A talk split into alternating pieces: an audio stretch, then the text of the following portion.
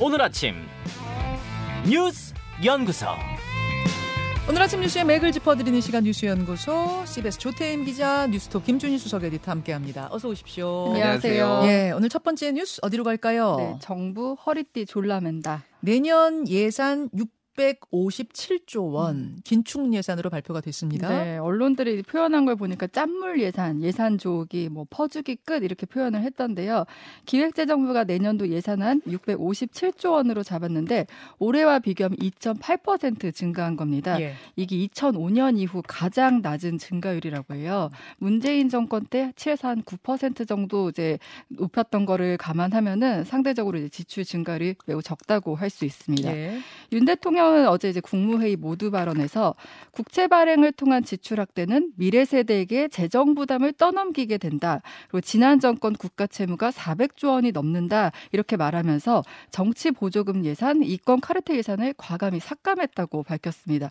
앞서 윤 대통령 뭐 국민의힘 연찬회에서도 전 정권의 경향에 뭐 나라가 거덜나기 직전이다, 부실 기업이다 이렇게 발언했었는데 예. 그 연장선상에서 이해를 하면 될 듯합니다. 어떤 예산이 예산이 삭감되고 어떤 예산이 늘어났습니까? 네, 그러니까 정부는 올해 예산이 윤석열 정부의 철학이 온전히 반영된 첫 예산이라고 밝혔는데 시민단체나 연구개발비 등 보조금은 크게 삭감을 하고 취약계층 복지, 노년층 일자리 등과 관련한 예산 이제 크게 늘어났습니다. 윤 대통령이 어제도 이권 카르텔을 언급했는데 비영리 민간단체 국고보조금, 부정수급과 관행적으로 지원한 부분을 제외한다는 원칙 아래에서 당초 신청 예산이 65억 원이었는데 절반 수준 33억 원으로 편성을 했고요. 네. 그리고 또 양대 노총에 지급되던 노동조합 지원금은 거의 뭐 사실상 폐지됐다고 볼 수 있습니다. 음. 올해 관련 예산이 총 44억 원이었는데 내년엔 이를 전액 삭감을 했어요. 네. 그리고 또 이제 나눠먹기 관행이 심한 예산이다, 비효율적이다 이렇게 비판했던 연구개발 R&D 분야 이 내년 예산을 25조 9천억 원으로 5조 2천억 원, 그러니까 16.6%로 크게 깎았습니다. 네. 그리고 남북 협력 기금 예산도 올해보다 28% 줄이면서 8,700억 원으로 편성을 했는데 이게 6년 만에 1조 원 아래로 떨어진 수치입니다. 자, 삭감 예산 소개해 주셨고 그럼 늘어난 예산은 어떤 겁니까? 네, 그러니까 취약계층 복지 강화라고 이제 이 점을 주- 주장 강조를 하고 있는데요.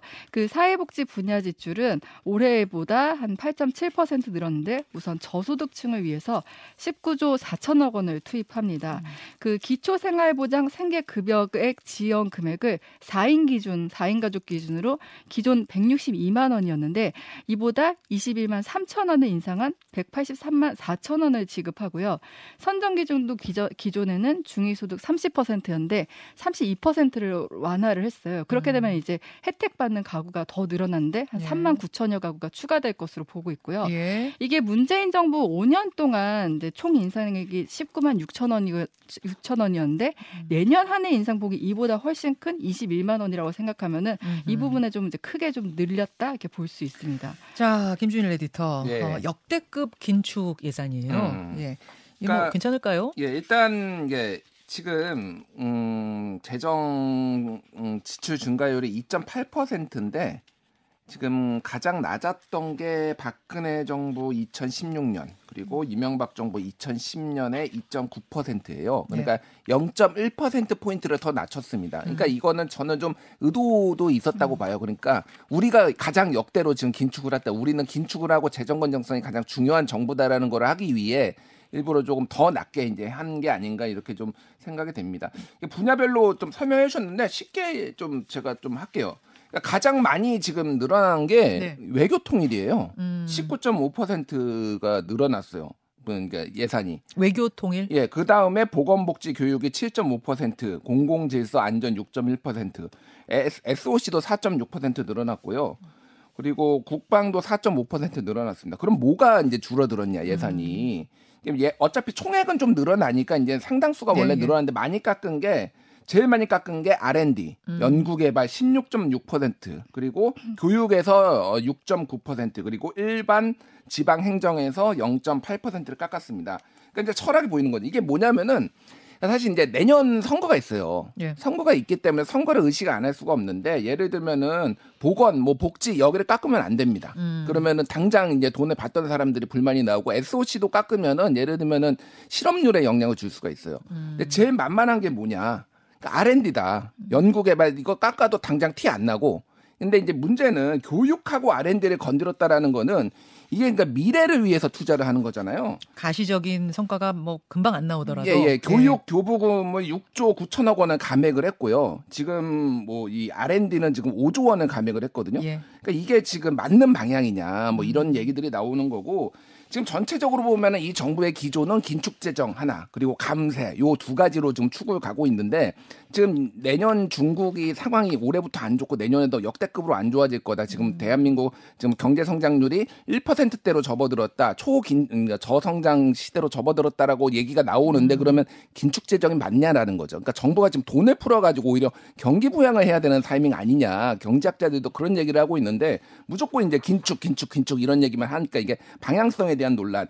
또 하나는 지금 어, 올해 상반기에만 40조 원의 세수 결손이 생겼어요. 쉽게 얘기하면 경기가 침체되니까 네. 세금이 안 거칩니다, 지금. 말하자면 대표적인 게 부동산 경기 침체 뭐 이런 부동 것들이요. 법인세가 16조 뭐, 뭐 얘기나 예. 소득세가 11조 이렇게 펑크가 났어요. 예. 자 그러면 여기 이제 이게 악순환이거든요. 음. 그러니까 그럼 경기가 침체되면 또 앞으로 계속 안, 안 거칠 때고 막 100조 원씩 이제 올해 한 해만 막 이제 펑크 나면은 음. 어떻게 할 거냐라는 거죠. 근데 그 와중에 이제 감세를 계속 하겠다라고 하고 있고 예를 들면 얼마 전에도 결혼을 하면은 예를 들면은 증여 이, 그러니까 부부가 합산해서 3억 원까지 뭐 받을 1억 수 예. 예, 1억 5천만 원까지 뭐 이런 식의 아직도 일종의 포퓰리즘적 음. 이제 성격이 상당히 강하다라는 거예요. 그러니까 이거에 대해서도 이제 상당히 문제가 될 거고 아까 전에 얘기했듯이 과학 쪽에 5조 원 깎은 거는 민주당에서 지금 벼르고 있습니다. 그래서 이거가 이제 실제 음. 통과 안 시켜준다? 예, 예, 그래서 어떻게 될지 이제 예산 심의에서 요거 좀 봐야 될 것 같아요.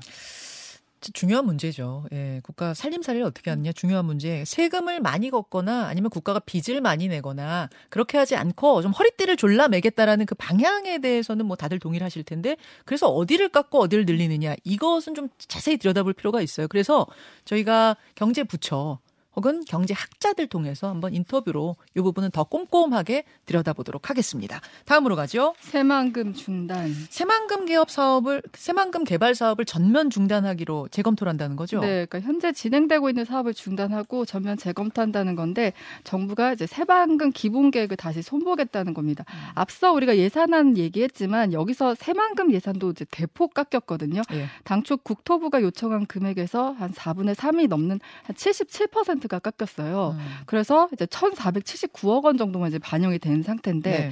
한덕수 국무총리가 이 삭감된 예산안 보고를 받으면서 네. 이 현재 새만금 사업이 적정한지 검토를 하라고 이제 지시를 했고요. 음. 국토부에는 이 사업 적정성 검토를 위한 용역을 진행하게 했고 또 새만금 개발청에는 국토부 이 용역 결과를 바탕으로 기본 계획을 다시 짜도록 했는데 어. 한 총리가 그러면서 기존 계획을 뛰어넘는 새만금 빅피처를 짜달라고 이렇게 말을 했다고 해요. 픽처. 네, 빅픽처. 그러니까 지금처럼보다는 더 훨씬 전남이나 이런데 경제성이 있는 걸로 좀 검토해달라 이렇게 했다는 건데요.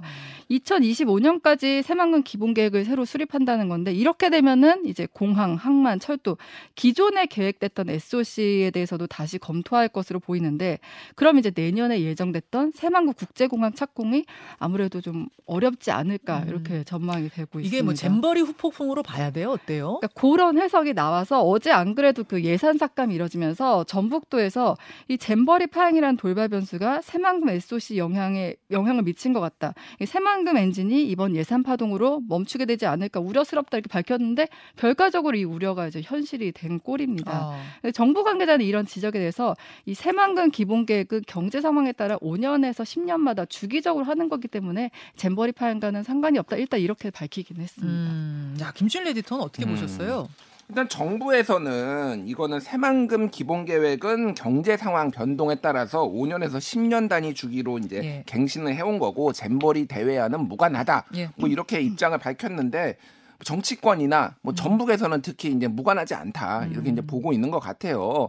그래서 지금 뭐 예를 들면 지금 주요 예산이 새만금 국제공항에 들어가는 거 그리고 새만금 전주간 고속도로 뭐 이런 것들에서 지금 엄청 깎았거든요. 예를 들면은 새만금 국제공항 같은 경우에는 기본하고 실시 설계비로 7억 715억 원을 요구를 했는데 66억 원 책정이 됐으니까 음. 그냥 아예 한 푼은 거의 11%준 건데 거의 안 준 거나 마찬가지다. 뭐 이런 얘기들이 좀 뭐 나오, 나오고 있습니다. 그래서 지금 뭐 이게 나중에 이제 좀 뭐 소위 말해서 음. 이제 어 전라도 호, 홀대, 호남 홀대 뭐 이런 걸로 좀 이어질 가능성도 좀 배제를 할 수가 없을 것 그쪽 같아요. 지역에서는 불만이 있겠네요. 다른 곳의 SOC 사업 중에는 그러면은 뭐뭐 어? 문제 있다고 보는 게 없는 거냐? 왜 우리만 이제 이런 얘기가 나오겠는데요. 그러니까 아까 전에 제가 말씀드렸듯이 SOC가 올해 4.6%가 예. 늘었어요. 그러니까. 예. 근데 이게 재밌는 게 뭐냐면은 작년에는 윤석열 정부가 10.2%를 줄였습니다. SOC를. 음, 근데 올해는 이제 늘렸다라는 거예요. 그러면 다른 데들도 다 늘어났다라는 거잖아요. 뭐 예를 들면은 뭐,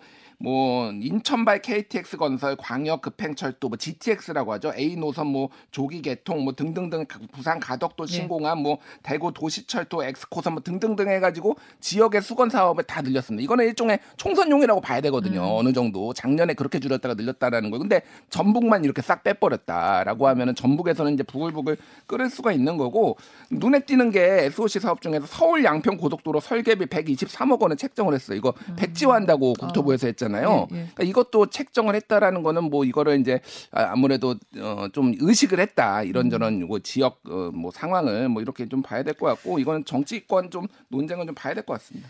자, 오늘 경제와 관련된 뉴스들이 많은데 예, 사회 뉴스가 마지막으로 준비되어 있네요. 네, 공교육 멈춤의 날 얘기입니다. 9월 4일 공교육 멈춤의 날이라는 게 추진됐었어요. 네네. 교사들에 의해서. 근데 취소됐다는 보도가 있었는데 지금 상황이 뭐 어떻게 돌아가는 겁니까? 지금 약간 의견 이치를 딱 봤다기보다는 좀 혼란스러운 상황인데요. 말씀하신 대로 이제 9월 4일에 전국 교사 8만여 명이 그 서희초 교사 49제를 맞아서 공교육 멈춤의 날로 정하고 뭐 휴가를 쓰거나 학교 차원에서 재량 휴업을 하는 방식이 고려됐었는데 예.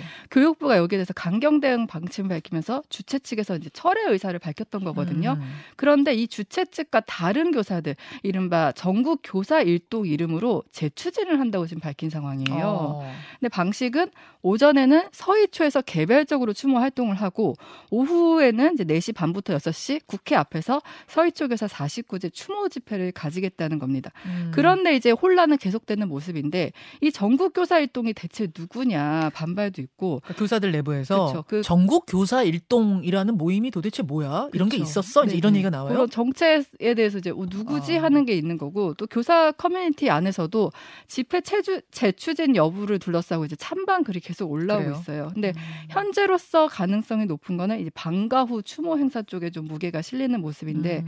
그렇게 되면 이제 교사들이 연가 사용 뭐 하지 않아도 예. 되고 재량 휴업 하지 않아도 되니까 뭐 학생들의 교육권, 수업권 침해 이런 논란 도 없을 음. 것으로 보이고요. 음. 교육부는 뭐 연일 강경 메시지를 내놓고 있는데 어제 그 시도교육감과 교육부 장관 간담회가 있었는데 네. 여기서도 이주호 장관은 학생들의 학습권은 헌법에 보장된 권리다. 공교육은 멈추면 안 된다. 이렇게 밝혔고요. 교육부도 또 다음 달 4일까지 매일 이제 각 교육청에 그 휴업 실시 학교 현황을 파악해 달라고 요청했어요. 그럼 음. 매일 요청을 하면은 학교 입장에서 좀 압력을 그렇죠. 받을 수밖에 없는 그러니까. 교장, 재량, 휴업 이런 거는 어려워지는 거죠. 네, 그렇죠. 예. 지금까지는 지금 17개 학교가 휴업을 하겠다 밝힌 상황입니다. 예. 자, 김주인 에디터. 예.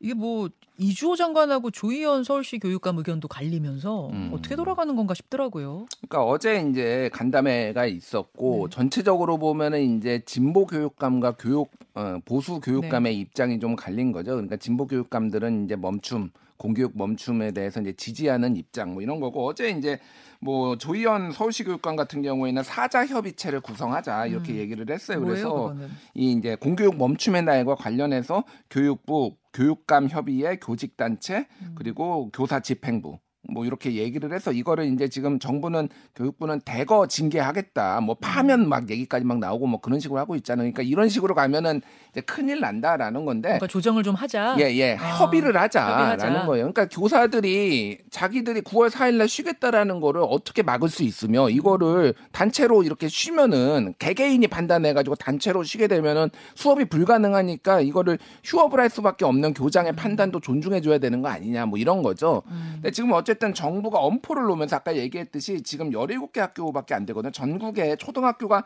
6,200개 정도라서 0.3%예요. 재량 휴업을 하겠다고 예, 판단한 예. 학교가 처음에 근데 온라인 커뮤니티에서 설문조사 했을 때는 한 400개 정도가 참여하겠다라고 했으니까 이제 정부의 어떤 강경 대응 방침 이게 이제 상당히 실효가 있었다 이렇게 봐야 될 것 같은데 어쨌든 이게 9월 4일 날 이제 정말로 이뤄질지 그리고 이제 앞으로도 이런 음. 갈등 상황이 좀 있을 것 같아요. 이게 어떻게 이제 발전될지 좀 봐야 될 것 같습니다. 9월 4일 이런 상황 속에서 9월 4일 어떤 모습이 펼쳐질지 여러분 보시면 되겠습니다. 두 분 수고하셨습니다. 감사합니다. 김현정의 뉴스쇼는 시청자 여러분의 참여를 기다립니다. 구독과 좋아요, 댓글 잊지 않으셨죠? 알림 설정을 해두시면 평일 아침 7시 20분 실시간 라이브도 참여하실 수 있습니다.